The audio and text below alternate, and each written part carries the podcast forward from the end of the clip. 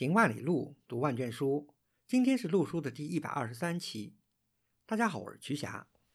大家好，我是古村。陆书是一档讨论艺术和历史的播客节目。我们追求行知合一的学习体验，行路读书，知其然更知其所以然。欢迎大家订阅收听。我们诚邀您参加陆书的会员计划，您的加入能让我们行得更远，读得更多。有关会员计划的详情，请访问陆书八八点 com 斜杠 member，或者添加陆书的微信号 artinstu 二零一八 a r t i n s i t u 二零一八联系我们。今天我们这期节目呢，想回过来聊一聊中国古建史上的一个谜案。听过我们以前节目的听众呢，肯定知道我们以前聊过中国古建史上的两个谜案，一个呢是修订寺塔之谜，一个呢是松岳寺塔之谜。今天我们要聊的呢是永宁寺塔之谜，嗯，等于是古塔之谜系列的三部曲吧？对。可能很多人还不一定知道永宁寺塔是何许塔也啊？对，因为最好的都是放在最后说嘛。这个永宁寺塔确实有很多可以聊的。那永宁寺塔呢，就是永宁寺呢是，当然应该我相信肯定有别的永宁寺，但是我们这里聊的肯定就是北魏迁都洛阳以后的一座巨大的皇家寺院，在什么位置呢？大概就是在北魏洛阳城的。宫城这个南面不是有一条南北向的中轴线大道，铜驼街的西侧二百五十米处。对，大家知道平城迁洛是一件非常大的事件，在北魏啊，对，就是魏孝文帝改革完了，把都城呢从大同就是平城迁到了洛阳，等于在洛阳呢。平地起了新城，当然依托了原来魏晋洛阳城的一些旧址，但基本上是重新规划跟实施了一个新的城市。对的，所以当时规划的时候呢，夏文帝也很有意思啊，因为毕竟是平地建都城嘛，所以也有一个蓝图啊。嗯，当时也考虑到这个经济啊、政治很多方面的原因，因为北魏这个佛教大兴嘛，僧人也不交税，也也不工作，太糜费了。所以当时呢，皇帝呢，孝文帝呢，他在呃规划新的洛阳城的时候呢，他只在洛阳的这个都城的城的范围内，只规划了一座佛寺，就是当时说城内只有一座佛寺，就是永宁寺，郭内呢有一座尼寺，嗯，其他的都在城外。但是大家知道，其实北魏呢，主旨啊，就主要的线索都是非常宁佛的。其实魏孝文帝他也控制不了后来洛阳城的建设。到永宁寺在开始建筑的时候呢，其实洛阳城已经布满了各种佛寺。对的。呃，这个呢有一有一个书为证，就非常历史上有名的一部史书，叫《洛阳伽蓝记》。这个应该大家了解中国古建筑都应该知道这本书。这本书的有关永宁寺的。描述呢，我们下面再说。而且永宁寺就是《洛阳伽蓝记》开篇讲的第一座佛寺，对对，所以特别重要。而且为什么永宁寺重要呢？因为在平城迁洛以前，当时在平城就有一座巨大的皇家佛寺，也就叫永宁寺。而且当时在平城的永宁寺里，史料记载，当时就有一座大塔。是一座七层塔，而且史书上也讲得很清楚，说这个七层塔呢有三百余尺，也是个很高很大的塔了。对，那么洛阳城的这座永宁寺呢，是建于北魏孝明帝西平元年，也就是公元五百一十六年。这里面有一个非常重要的历史人物参加进来，就是胡林太后。嗯，对，当时政权的实际控制者。对，因为。北魏有两个太后，前面一个太后是这文冯太后，对，后面就是这个胡林太后。这胡林太后也很厉害，很复杂。其实大家如果去读那个罗新老师的那本最近很火的那本书，就讲北魏一个宫女的这个历史，对，那里面就。讲到了很多胡林太后的事情，这边对从另外一个视角来阐述当时这段历史啊。对，这个我们就不多讲胡林太后的历史，但是呢，胡林太后当时是主要的执政者，虽然孝明帝是个摆炮的，是他的儿子，那么他呢就非常信奉佛法，主持修建了永宁寺。就是因为《洛阳伽蓝记》的作者是杨玄之嘛，当时北魏朝廷的一个中高级的一个官僚嘛，他在记述胡陵太后主持修建永宁寺，他写的很清楚。因为这个地方呢，因为是属于京城的要地嘛，大家都知道京城左祖右社，对不对？其实它就是在太庙的这个对面。虽然这个寺院一直没建，但是这个地方一直是规划在那儿的。胡陵太后主持修建永宁寺的时候呢。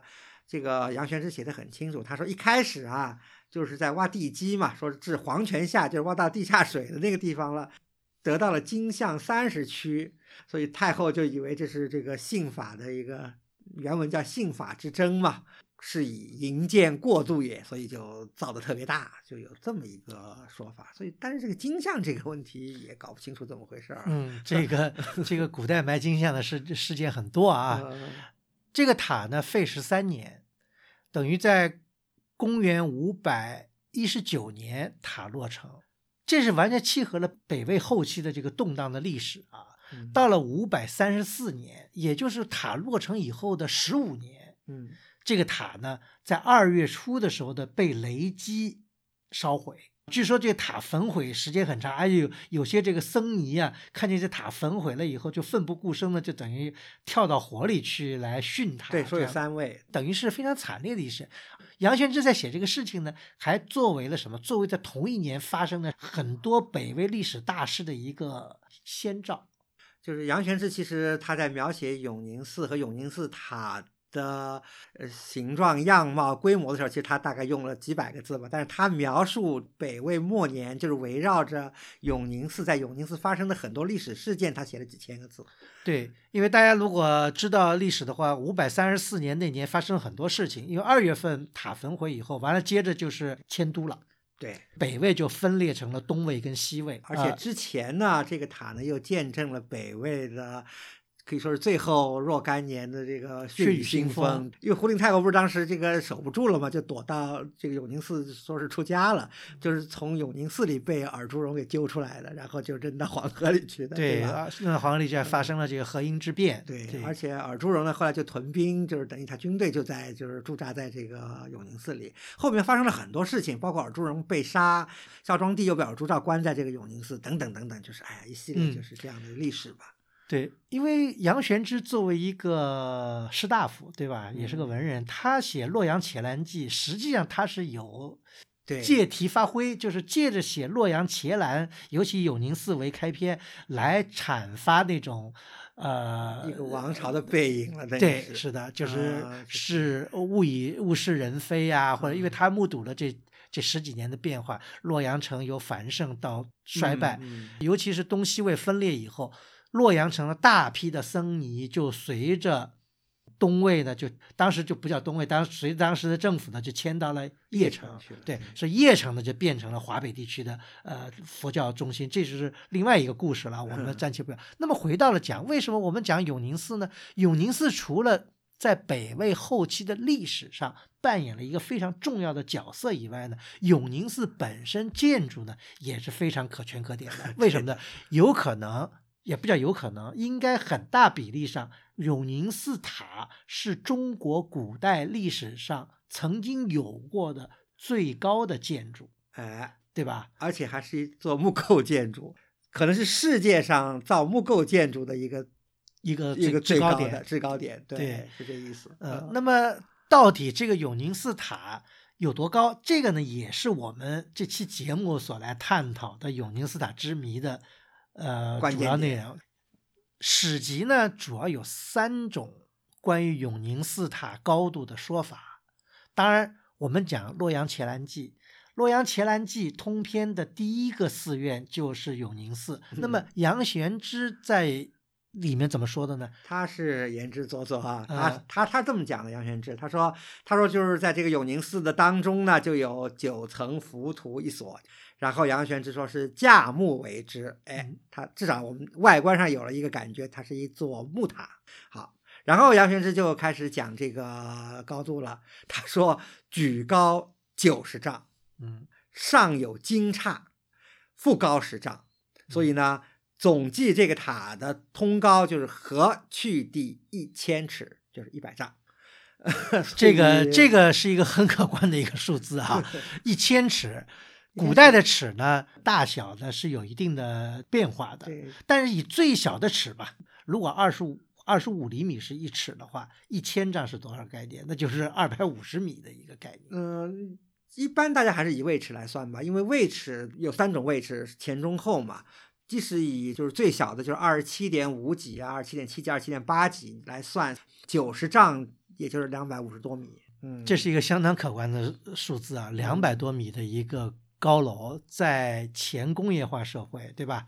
基本上是一个难以企及或者难以想象的一个高度，因为洛阳前南记非常有名，而且基本上大家知道永宁寺塔也通过洛阳前南记，那么所以洛阳前南记这个说法呢是历史上的一个说法。对，而且流传的比较广的这个说法，对就是一千尺。文献上还有呃其他几种说法吧，一个就是正史，就是《魏书》了。《魏书》呢讲的含糊一点，讲到就是这个塔呢是高九层的，但《魏书》只说它是高四十余丈，这样一下子就嗯等于只有百分之四十了。嗯，因为魏书里面有个另外一个记载，它是记载了它平城也有个永宁寺，刚才不是讲的嘛，嗯它是七层，是三百多尺，嗯所以三百多尺，那么这个洛阳的永宁寺呢是九层，嗯，是四十余丈，就四百多尺，四百多尺。所以按照这个比例来讲呢，是是好像是差不多的合理的，而且哎这一点就是古老师您刚才说的这一点啊，给李道元的水晶柱呢也有类似的这种说法，而且水晶柱也提到了，说是就是洛阳的永宁寺就是学着大同就是平城代都的这个永宁寺的七级塔建的，但是呢比它更高，比它更大。这是李道元说的，而且李道元明确讲了，这个九层浮屠呢，它的下基呀、就是它的整个塔基吧，方一十四丈。而且呢，李道元说的更详细说，他说从金鹿盘下直到地面是四十九丈，是一个比较确凿的一个数字。嗯，比较准确哈，十四、四十九，啊，大家都要记住啊，这都有一个七在里头。这个是历史文献的三种说法，等于是从一百丈到四十余丈这样一个范围，等于相差有一倍多。再精确到四十九。对，嗯，那么这历史上，那么因为这个记载实在太过于惊人啊，而且又在于这个永宁寺塔的这重要性，所以近代的这个历建筑史家呢，也都在研究讨论这个问题。比方说有两种不同的观点啊，一个呢就是陈明达先生，这个大家都知道，陈明达先生也是这个研究嗯古建筑的大家大家对营造学社的这个呃主要的成员吧。对对，因为他结合了他已知的各种木研究的木构，他觉得呢，按照木构的这个属性来讲，结构的特点来讲呢，他觉得永宁寺塔总高呢不应该高于二十七丈，大也就是大概合成七十五米。陈先生认为这个是连差都算在里头了，就是嗯总高。打个比方呢，就是大家知道最有名的现在现存的应县木塔，嗯也是连差都在里头，是六十七米，嗯，那也就比这个应县木塔再高高个高个十米。高个十米了哎因为陈先生是研究应县木塔的一个重要的一个大家嘛，他应该是有他当时的一个想法。另外呢，还台湾有一个学者，呃，叫叶大松的这个人，他在上个世纪八十年代嗯曾经呢也研究过永宁寺的。他根据了一条什么史料呢？这个史料呢也是在杨玄之的这个《洛阳前南记》里头啊，对，他说呢，《洛阳前南记》里记载呢是永宁寺塔刚造好不久，有一次呢，就碰到了风灾，结果大风吹啊，吹了以后呢，把这永宁寺塔那个塔架上那个金盘啊，吹掉给踹掉地下了，啊说砸出了一个一丈多深的一个大坑。那么这个叶学者呢，叶先生呢，他呢就通过这个自由落体运动来计算啊，比方这个什么多高，对吧？一个重量大概多重的一个东西砸的一个大坑有多深？好像还专门考究了这个河南地区当时那种这种沙土泥土的这个密度和硬度，结合这个高度加速度来说是算出来，说是哎两百多米差不多。啊，对他来论证，是一个挺有意思的研究。嗯，嗯所以呢，各执一词吧。嗯